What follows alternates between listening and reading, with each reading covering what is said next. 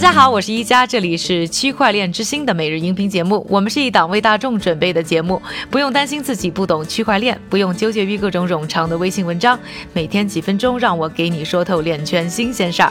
今天是二零一八年的十二月二十七日，星期四，大家早上好。我们的节目呢，经常和大家聊一个话题呢，就是挖矿。说到挖矿呢，大家首先想到的就是呢，买了很多的挖矿机去挖比特币、以太坊。但是今天我们要聊的呢，则是二代挖矿，不知道大家呢有没有了解过？那今天我们要采访的就是一个二代挖矿的创新企业，叫 Bison Trails Computing。 那我们今天要对话的呢，就是它的创始人乔拉姆兹。二零一二年的时候呢，他参与成立了创意电子产品商务网站 Grandstreet， 那也是一个呢从传统互联网呢起家的创业者。那这个 Grandstreet 呢，当时成为了第一个整合比特币支付的商业平台之一。之后呢，这个电商网站呢被 Etsy 收购。收购之后呢，拉姆兹呢和他的创业伙伴呢一起呢进入了 Etsy， 在二零一七年呢退出。退出之后呢，他在四处玩游啊，这个过程当中呢也来到了中国。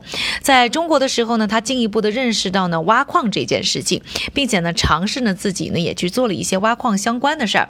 而在今年呢，他希望通过二代挖矿改变了这个被他称作不怎么性感的挖矿产业，为整个区块链行业呢创建更完善的下一代基础设施。而我们也和大家聊过，现在整个的行业呢是进入了所谓的寒冬，很多的人呢纷纷离场，远离采矿。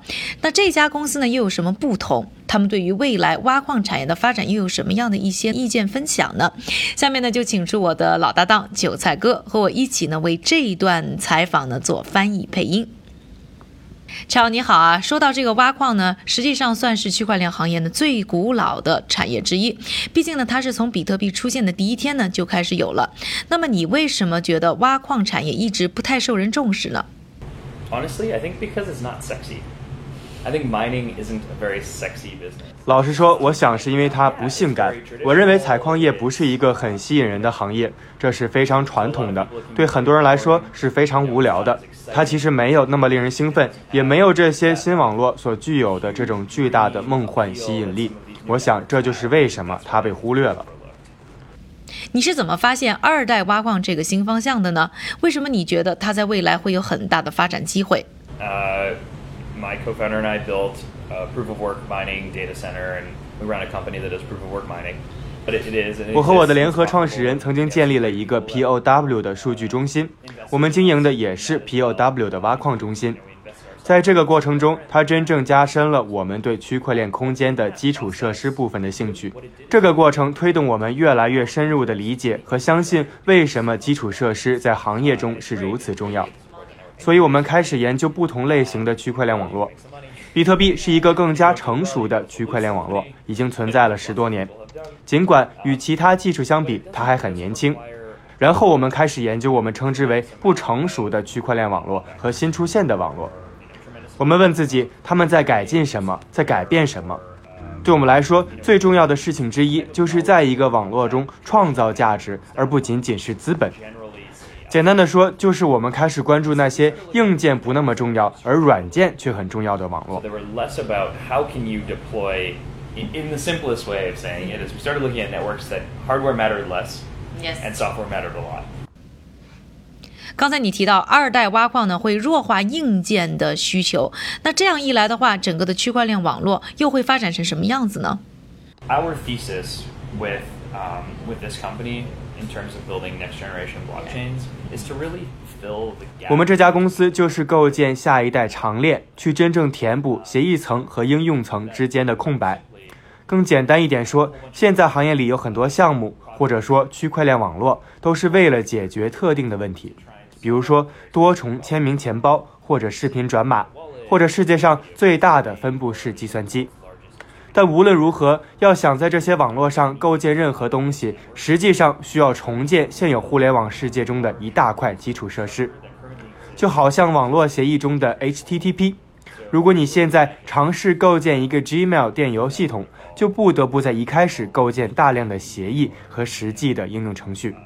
所以我们现在要做的，就是在协议本身和那些真正想在协议之上建立网络的人之间，创造所有的基础设施。And so what we're trying to do is build all of those pieces in between the protocol itself and people that actually want to build on top of it. 听上去呢，你觉得在未来的 P O W 的重要性呢可能会降低，其他形式的共识协议呢会占更主导地位，是不是可以这么理解呢？ So one of the things that, that we actually believe will happen, and you know we can't tell the future, so we don't we don't know. So it's not I wouldn't call it a prediction, but I would say 应该这么说，目前未来会是什么样，我们谁都没法确认。我们也不是要把 P O W 扫地出门。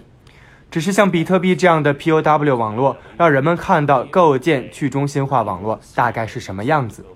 然后这些新的公司、新的组织、新的网络开始围绕着一个核心来改善他们的具体应用。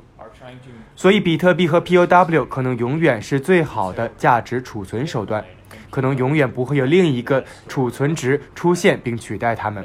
这是我对 P O W 的观点。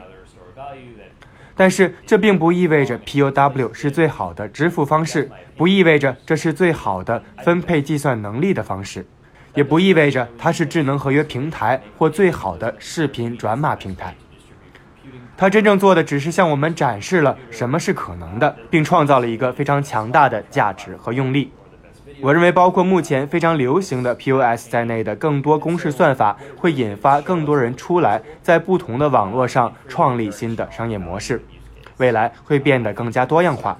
我们也将开始看到一些非常受欢迎的应用程序，这是我们能带来的不同。所以并不是说 P O W 就不那么重要了，而是说它被限定在某种用力里面了，而且它的速度也不适合高吞吐量的应用程序。Quite slow, yeah. um, and, uh, and, and that doesn't necessarily lend itself well to high-throughput applications. 那具体的说一下，你们到底是在为谁服务？你是如何帮他们创造价值，又是如何帮助他们呢？ Why don't we talk about proof of stake as, a, as, as, an, exa- as an example, because it's the most popular and um, it exists right now and a lot of these networks are live. Um, 我们以 P O S 为例，因为它是目前最受欢迎的。这样的网络目前最大的问题或最大的障碍是，如果你想参与一个网络，你必须非常专业，这需要时间和承诺，同时也有风险。 P O S 的运作方式是，作为小人物要拥有这样的网络里的通证，在那个网络中产生的区块时赚取奖励，理论上和 P O W 的矿工是一样的。但是 P O S 所需的实体硬件更少，在 P O W 系统中，为了证明你的工作，你需要有成千上万的机器才能做到这一点。而我们现在做的是服务于网络的两端，为网络本身建立基础设施。我们为客户建立节点，你可以拥有这些节点的特征，我们从中拿到一些分成。在这个过程中，你作为通证的持有人可以无风险地参与网络，而不必亲自运行节点，不需要亲自确保它是安全的。No risk, without having to run the node, without having to make sure that it's up and that it's secure and that it's safe, um, and that you know it's doing its job, but you still get the inflation that you would be uh, entitled to for holding your token. 在比特币或者说是 P O W 挖矿模式的世界里呢，大家常常会批评啊，它现在变得越来越中心化了。你认为在二代挖矿行业当中，像你们这样的公司也会出现类似的中心化发展趋势吗？毕竟你们的节点之下呢，会有很多呢客户他们手中的通证。Uh, I think that so our view here is to not build a centralized entity that everybody sticks to. Uh, 我们并没有试图建立更多中心化网络，我们想要做的是建立能够运行和容易操作节点的技术和基础设施，尽可能容易安全地实现在所有这些不同的新网络上挖掘节点的功能，这是我们的目标。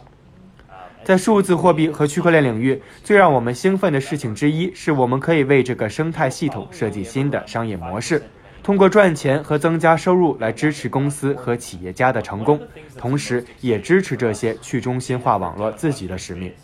所以我不认为你需要靠控制网络的中心化来赚钱，这是我们看到的发展方向。So I don't think I don't believe that you need to control the network to make money. I actually think that you can not control the network, support other people to participate and control the networks and keep it decentralized and still make money. Interesting. And that's where we see that going. 我呢在设想这么一个情景啊，就是在未来的某一个区块链网络当中会出现呢类似于比特币或者比特币现金有过的升级啊或者分叉的一些争论。那在这个时候，如果你可以帮你的客户去投票，是不是就意味着你们就会占有大量的话语权呢？这样的情况是有可能会发生吗？你们会有什么样的机制去避免这样情景的发生吗？In an ideal world, we want to make it easier for individuals to vote. Okay. So, 理想情况下，我们想让个人更容易投票，所以我们不是在替你投票，而是让投票对你而言更容易。技术上，我们还在攻克一些难题，包括如何平衡早期投资额和风险机构等等。所以我们认为，更重要的是通过我们的基础设施实现公平治理。这个过程中，我们努力避免给自己过多权利，而实现的方式就是简化投票的流程和办法。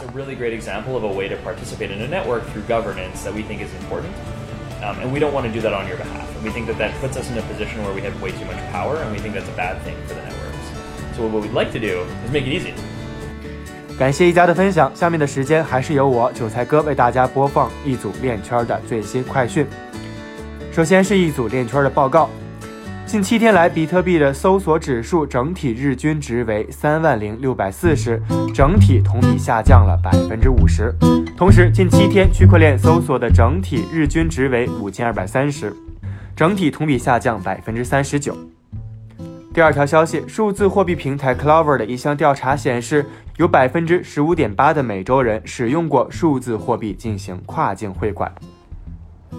我们再来看一组政府方面的消息。俄罗斯数字信托基金会与乌兹别克斯坦国家土地资源委员会共同发布了一份关于区块链的技术实施合作备忘录，计划建立一个包括地籍系统和财产登记制度的共同数据库。